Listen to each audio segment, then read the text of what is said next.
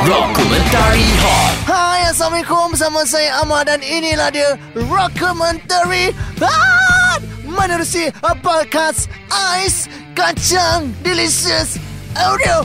Aduh sakit pula cakap macam ni.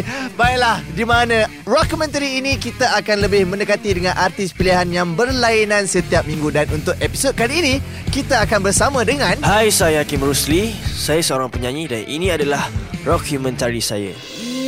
Biarkan begitu saja Terikat namun tak bertali Okey Hakim Rusli Macam mana awak boleh sedar Tentang bakat awak menyanyi Okey, saya sedar saya punya bakat nyanyian dari umur saya darjah 2 masa tu. Saya ada masuk satu pertanding- pertandingan ni, mak saya suruh masuk dan dari situ saya mula tahu yang saya boleh menyanyi. Okey, apakah atau siapakah yang memberi Hakim Rusli inspirasi untuk terus berkarya? Uh, saya punya idol dalam muzik ni ada lima orang. Justin Bieber, Judika Zamani, uh, Fazal Tahir dan Jamal Abdullah. So, diorang ad- adalah inspirasi saya untuk dalam bidang muzik ni. Okey, selalunya nak buat sesuatu lagu, idea tu datang dari mana? Selain pada lima orang penyanyi awak uh, yang awak cakap tadi. Okey, uh, kalau saya buat lagu, saya akan buat pada waktu 4 pagi sebab masa tu idea tengah mencurah-curah dan saya buat lagu semua ada uh, related dengan diri saya. Pada pendapat Hakim Rusli sendirilah. Ya. Okey. Menangis sebenarnya menunjukkan kelemahan atau kekuatan. Kekuatan Kenapa? sebab uh, kita menangis tu kita kuat lah kita lepas-lepaskan daripada kita simpan buat apa. So baik kita menangis lepas tu kita free. Okey. Kalau anda seorang superhero, Hmm. Anda nak jadi siapa dan apa yang awak boleh bantu untuk masyarakat kita sekarang? Saya nak jadi uh, superhero hospital. Saya boleh uh, mengubatkan orang-orang sakit seperti ibu bapa saya. Okey, apa perkara yang boleh membuatkan Hakim Rusli tersenyum sebenarnya? Uh, saya boleh tersenyum bila saya tengok uh, ibu dan ayah saya tersenyum melihat kejayaan saya. Okey. Apa yang lebih teruk bagi Hakim Rusli, gagal atau tidak mencuba langsung? Uh, lagi teruk bila kita tidak mencuba. Macam saya pernah jatuh banyak kali dalam pertandingan. Tapi bagi saya saya akan buktikan ke mak saya mak ayah saya yang saya boleh buat mereka senyum. So benda tu sangat bagus. So uh, kalau macam tak mencuba tu bagi saya sangat teruk lah. Better korang mencuba uh, untuk terus berjaya. Okey, dalam usia muda Hakim Rusli, yeah apa sebenarnya yang Hakim Rusli nak capai di usia yang akan datang dalam erti kata bidang muzik dan bidang nyanyian? Okay, saya akan usaha. Maybe one day saya akan dapat uh, studio saya sendiri Dan mana tahu boleh buka label saya sendiri Dan saya ada artis-artis saya tersendiri. Itu saya punya impian lah. Macam jadi macam Fazal Tahir Tergantung sepi. Dokumentari Hot Hai kami Project The Band. Saya Is sebagai vokalis. Saya Angah selaku gitaris. Saya Eddie sebagai checking gitaris. Inilah Rockumentary kami. Aisyah Jangan ragu-ragu dengan cinta ini. Jangan Baiklah, soalan pertama untuk Project The Band. Macam mana Project The Band boleh sedar tentang bakat masing-masing? Okey kalau macam saya uh, vokalis memang boleh menyanyi dia sejak umur 6 tahun lah. Tapi bukan bergenre macam ni lah. Genre dia macam kita lagu macam lagu New Boys, uh, Exist. Uh, Tapi saya sedar bakat saya dalam Boleh buat dalam dua tone ni. Bila saya jumpa dengan Abang Heri Khalifah lah. Uh, Dia yang banyak produce saya lah Kemudian saya banyak jumpa orang Dan orang sentiasa ajar saya macam mana nak Mengekalkan uh, cara nyanyian tu. Hmm. Kalau macam Angah Dia memang ada bakat main gitar Daripada kecil. Memang betul. Dan Eddie pun sama. Ha, Dia memang daripada kecil lah main gitar. Dan bila kita bergabung Kita nak memang nak buat satu band yang Orang kata macam Rock lah rock. Tak adalah macam rock sangat. Tak ada rock Dia macam metal rock sangat kan. Dia macam rock. Aisyah. Rock jiwang tu ada ha, Rock pop rock pun ada. Kita universal lah Macam-macam mempelbagaikan Okey, apa pendapat korang tentang scene indie tahun 2006-2007 dengan scene muzik sekarang? Okey kalau soalan tu uh, Macam Angah okay, Kalau kita tahu 2006-2007 uh, muzik macam kita tahu band-band yang top macam Boundface, Hujan. Uh, masa tu bukan zaman kita orang lah. Yang Kusin lagi, OAG.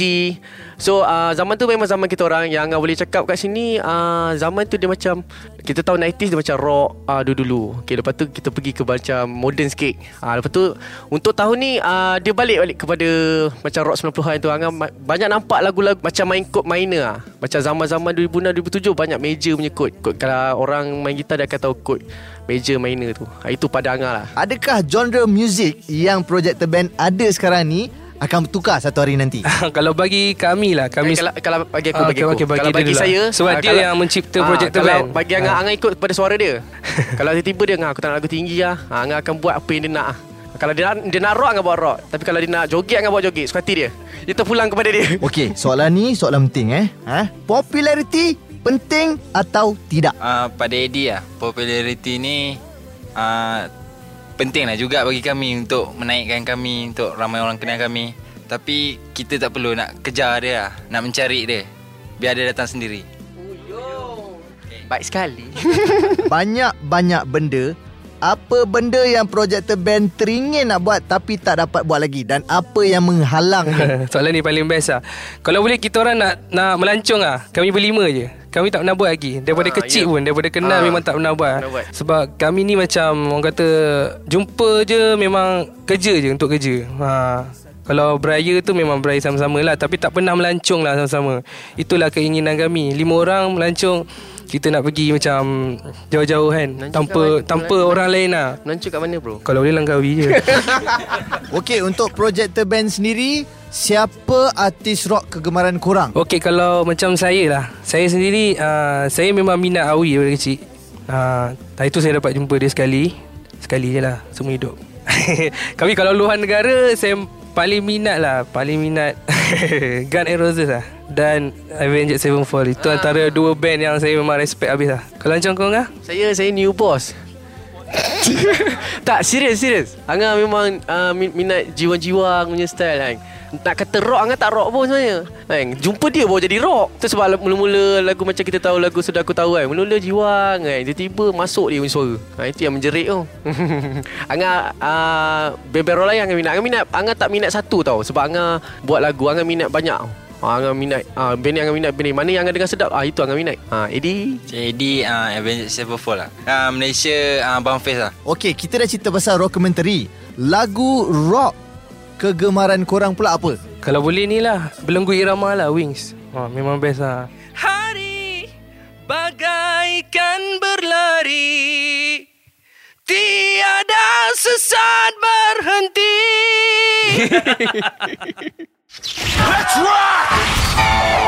Dokumentari Hot. Hai, saya Hil Husaini dan ini adalah dokumentari saya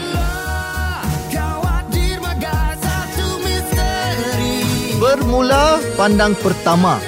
Jadi saya nak tanya Hil Husaini apa yang sebenarnya Hil nak perjuangkan dalam industri muzik zaman sekarang? Okey, apa yang saya nak perjuangkan dalam muzik saya sekarang Okey, buat masa sekarang ni saya nak orang lebih kenal Hil Husaini dan juga muziknya Dan bukan saja itu tapi saya nak orang nampak bahawa kita punya muzik boleh pergi lebih hadapan Uh, tanpa orang kata meninggalkan muzik-muzik dan melodi-melodi Melayu. Uh, so kita kedepankan muzik daripada kita memandang ke belakang kalau boleh. Uh. Okey, kita orang dapat tahu tahniah kita nak ucapkan kepada Hil sebab dah ada anak angkat.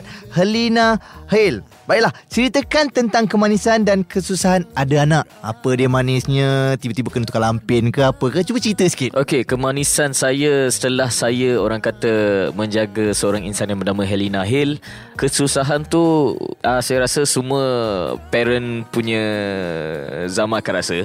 Tapi kemanisan yang apa yang saya boleh cakap adalah dia adalah kira macam orang kata penghilang stres saya selepas balik kerja lah. So every time kalau saya balik kerja Bila saya tengok dia Saya dah lupa dah Saya punya stres-stres kerja Bila dia senyum Dan tengok dia membesar dengan baiknya Saya buat saya rasa Seperti orang yang apa mempunyai satu tanggungjawab yang besar untuk jaga seorang insan yang bernama Helena Hill. Hidup ni kita tahu ibarat roda. Ah, kadang-kadang kita kat atas, kadang-kadang kita kat bawah. Jadi kita nak tahu apakah kejatuhan paling teruk yang Hale pernah alami dan cara untuk Hale bangkit semula untuk mengatasi kejatuhan itu. Okey, kejatuhan tu saya tak berani nak cakap sekarang sebab uh, saya orang kata tak naik, tak tak rasa jatuh tu. Tapi orang kata pengalaman saya sebelum saya mencapai apa yang saya ada sekarang uh, untuk 9 tahun banyak uh, orang kata progres-progres yang saya dah belajar daripada zaman-zaman mungkin tak dipandang orang. Muzik-muzik saya masih tak diterima orang ataupun masih orang tak nampak lagi. So sampai sekarang. So benda tu menjadi satu pengajaran bagi saya sebenarnya untuk belajar dan develop saya punya uh, singing wise uh, music wise sampai saya jadi Hil Husaini sekarang. Okey, ini nak tanya Hil Husaini lah. Pendapat awak sendiri, menangis tu sebenarnya menunjukkan kelemahan atau kekuatan? Okey, bagi saya menangis ni dia ada macam-macam orang kata tafsiran. Ada orang menangis happy, ada orang menangis sebab uh, sedih, ada orang menangis sebab dia nak menangis saya saja pun ada kan. Tapi bagi saya kalau menangis tu kalau benda tu boleh orang kata buat kita rasa tenang dan juga uh, relief kita punya rasa stress then why not? Tak ada masalah pun bagi saya. Kalaulah diberi peluang Hil Husaini nak ajar sesuatu kepada masyarakat, apa yang awak nak ajar sebenarnya? Ajar nyanyi ke? Ajar tentang uh, kemasyarakatan ke? Apa dia? Bagi tahu. Kalau saya boleh ajar Kalau saya ada kuasa untuk Orang kata boleh mengajar masyarakat kita Kalau boleh uh, Okay kita ambil daripada sudut social media kalau boleh kita spread the positivity instead of the negativity. Kalau boleh kita fikir dulu sebelum apa kita komen especially uh, artis-artis atau public figure sebab mereka juga adalah orang kata manusia yang sama. So every time kalau macam kita slide atau kita baca komen-komen kalau boleh kita spread lah apa benda-benda yang positif kalau yang negatif tu kita simpan uh. Okey, soalan ni saya terpaksa tanya awak sebab awak pun tergolong dalam golongan-golongan ini. Saya nak tanya, kalau dulu trend artis lahir pada uh, program reality. Tapi sekarang trend artis yang keluar, penyanyi-penyanyi keluar adalah daripada platform uh, platform social media. Jadi bagi awak, mampukah platform ini menyajikan atau menyediakan artis-artis yang berkualiti? Okey, bagi saya tak ada masalah. Mungkin uh, kita bila kita pandang pada zaman dahulu kita tak ada social media. So kebanyakan pada zaman dulu kita ada macam-macam pertandingan. So bila sekarang ni kita dah masuk uh, orang kata zaman social media dan at the end of the day it's about uh, the talent dan lagu mereka macam mana mereka survive dengan career mereka. Tak ada masalah dengan uh, dengan social media ke. Sebab artis-artis lama pun sekarang uh, gunakan social media juga. So benda yang sama. So saya rasa uh, orang-orang Malaysia pandai menilai bakat dan juga orang kata kalau lagu yang uh, orang social uh, social media ni datang daripada social media ni buat kalau sedap apa salahnya? Tak ada masalah. Kalau kita tengok di luar negara pun artis-artis yang top. Contohnya macam uh, Taylor Swift Diorang bukanlah datang daripada uh, satu competition ke apa ke. So bagi saya tak ada masalah pun sebenarnya. Kalau Hil Husaini uh, artis rock atau band rock dalam dan luar negara awak minat siapa? Saya banyak sebenarnya kalau dalam Malaysia saya minat. Antaranya adalah kumpulan Search dan kalau luar negara saya punya kira macam evergreen song saya itulah She's Gone. Uh, still hot. Yeah. Rock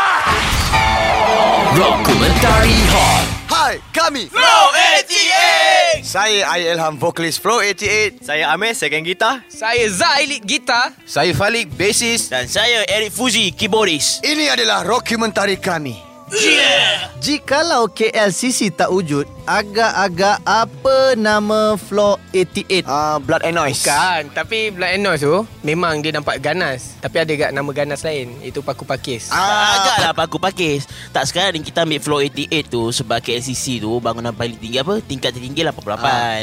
Tu buatnya Kalau KLCC tak ada Yang paling tinggi berapa Ah, tingkat 60 lah. Floor 60 ah, Okay, okay, okay, floor 89 Floor 89 Itu lagi tinggi tak, tak, tak. Paku Pakis gak Okey Okay, Paku Pakis. Ah, Kita buat band lain lah. Paku Pakis. Ah, kau buat band kau Aku buat band aku. Mac Kita Paku Pakis Mac Siapakah atau apakah yang memberi inspirasi untuk terus berkarya untuk kumpulan Floor 88? Ah, setiap Perempuan seorang lah. ada ada ah, dia punya inspirasi idola. Kalau macam saya Hazama. Tak, kita inspirasi berkarya. Berkarya, tu idola. Itu idola. Tak, tapi aku berkarya melalui aku punya nyanyian. Okey, Tak. sekarang kita cerita macam ni. Tak Okey, lah. kita orang yang masing-masing pernah buat lirik, pernah lagu. Ha. Inspirasi masing-masing semua pasal wanita. Puan, tak kau pasal Azama gagas. Tak lah, takkanlah aku nak nyanyi macam Siti Nurhaliza. Okey, Kita okey, kena okey. idolakan lelaki juga. Okey lah, Band. itu cara-cara Ai, Ha. Ai macam mana dia apa inspired perform. Tapi Yes. dari segi band kalau kita berkarya, kita nak buat lagu memang perempuan. Perempuan, Perempuan. Wanita, Wanita. perempuan dan sewaktu dengannya lah. Ha.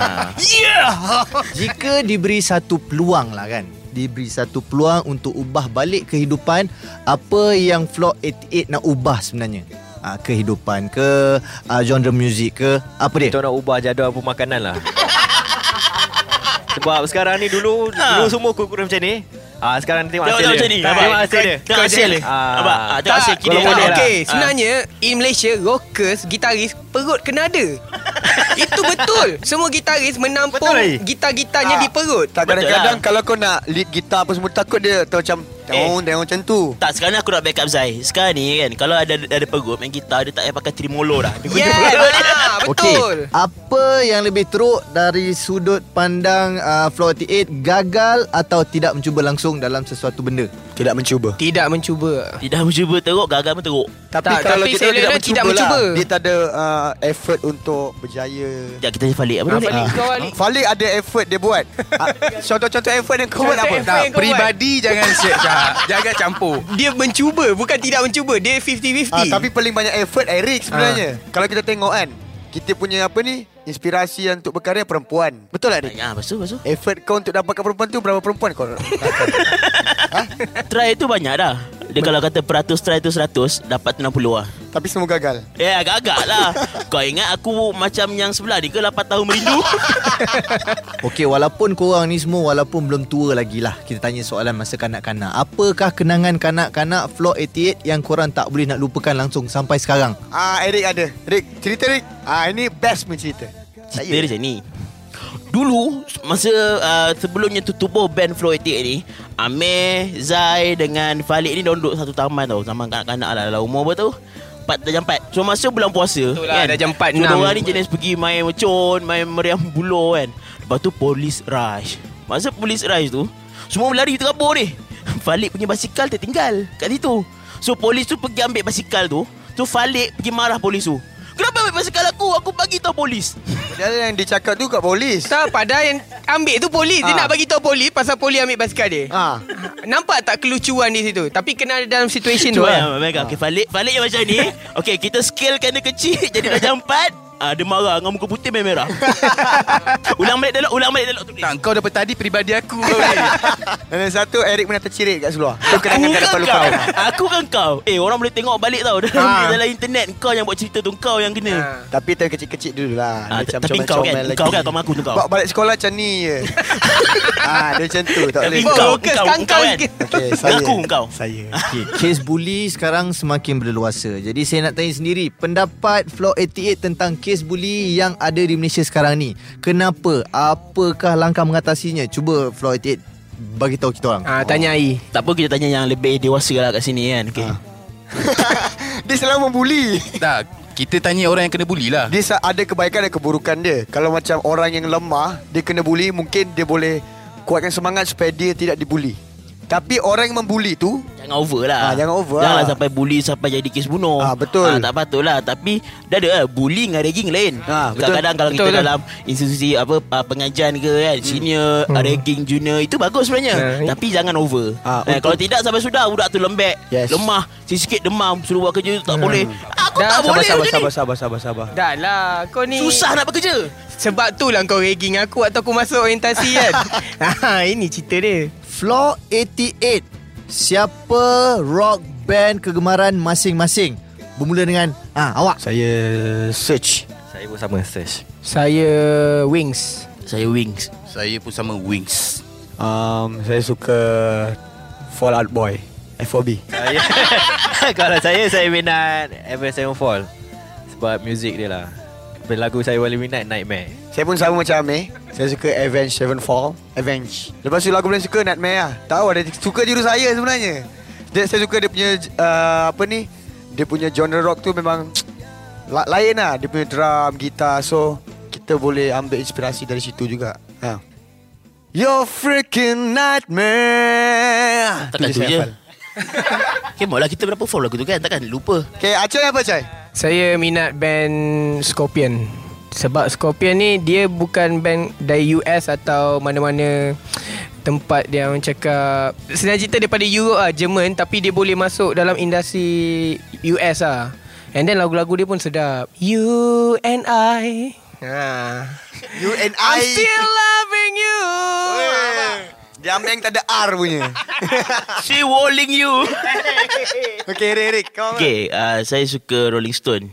ACDC uh, The Guess Who Nyanyi uh, sikit. ah? Nyanyi sikit. American Woman. Tak susah nak Stay away eh? from me. Itu Guess Who lah. Okay, Guess uh, Tapi sebenarnya Saya uh, Kalau itu More to international lah Tapi saya lebih suka Dengar Dewa 19 sebab Dewa ni antara band yang Oh dia bukan plagiat Tapi dia antara band yang Ambil banyak influence Daripada ya, International artis Macam Led Zeppelin Dia ambil daripada Queen. So Banyak sound dekat situ Dan muzik-muzik yang kat situ Yang boleh bagi inspired lah. Okay faham faham. Okay Falik. Yang saya saya suka Nickelback Pak. Lagu dia Macam cakap memang sedap Tak sikit. Nyanyi sikit. Janganlah. Sikit dia, sikit Janganlah. Tak sorry tak. Dia tak ada nyanyi Okey, terima kasih rockers-rockers di luar sana yang sudi mendengarkan podcast Ais Kacang. Ya, kalau ada sumur di ladang boleh kita menumpang mandi. Kalau ada umur yang panjang boleh kita berjumpa lagi dalam episod minggu harapan podcast Ais Kacang Delicious Audio. Tambah kacang sikit, sirap sikit, kan sedap.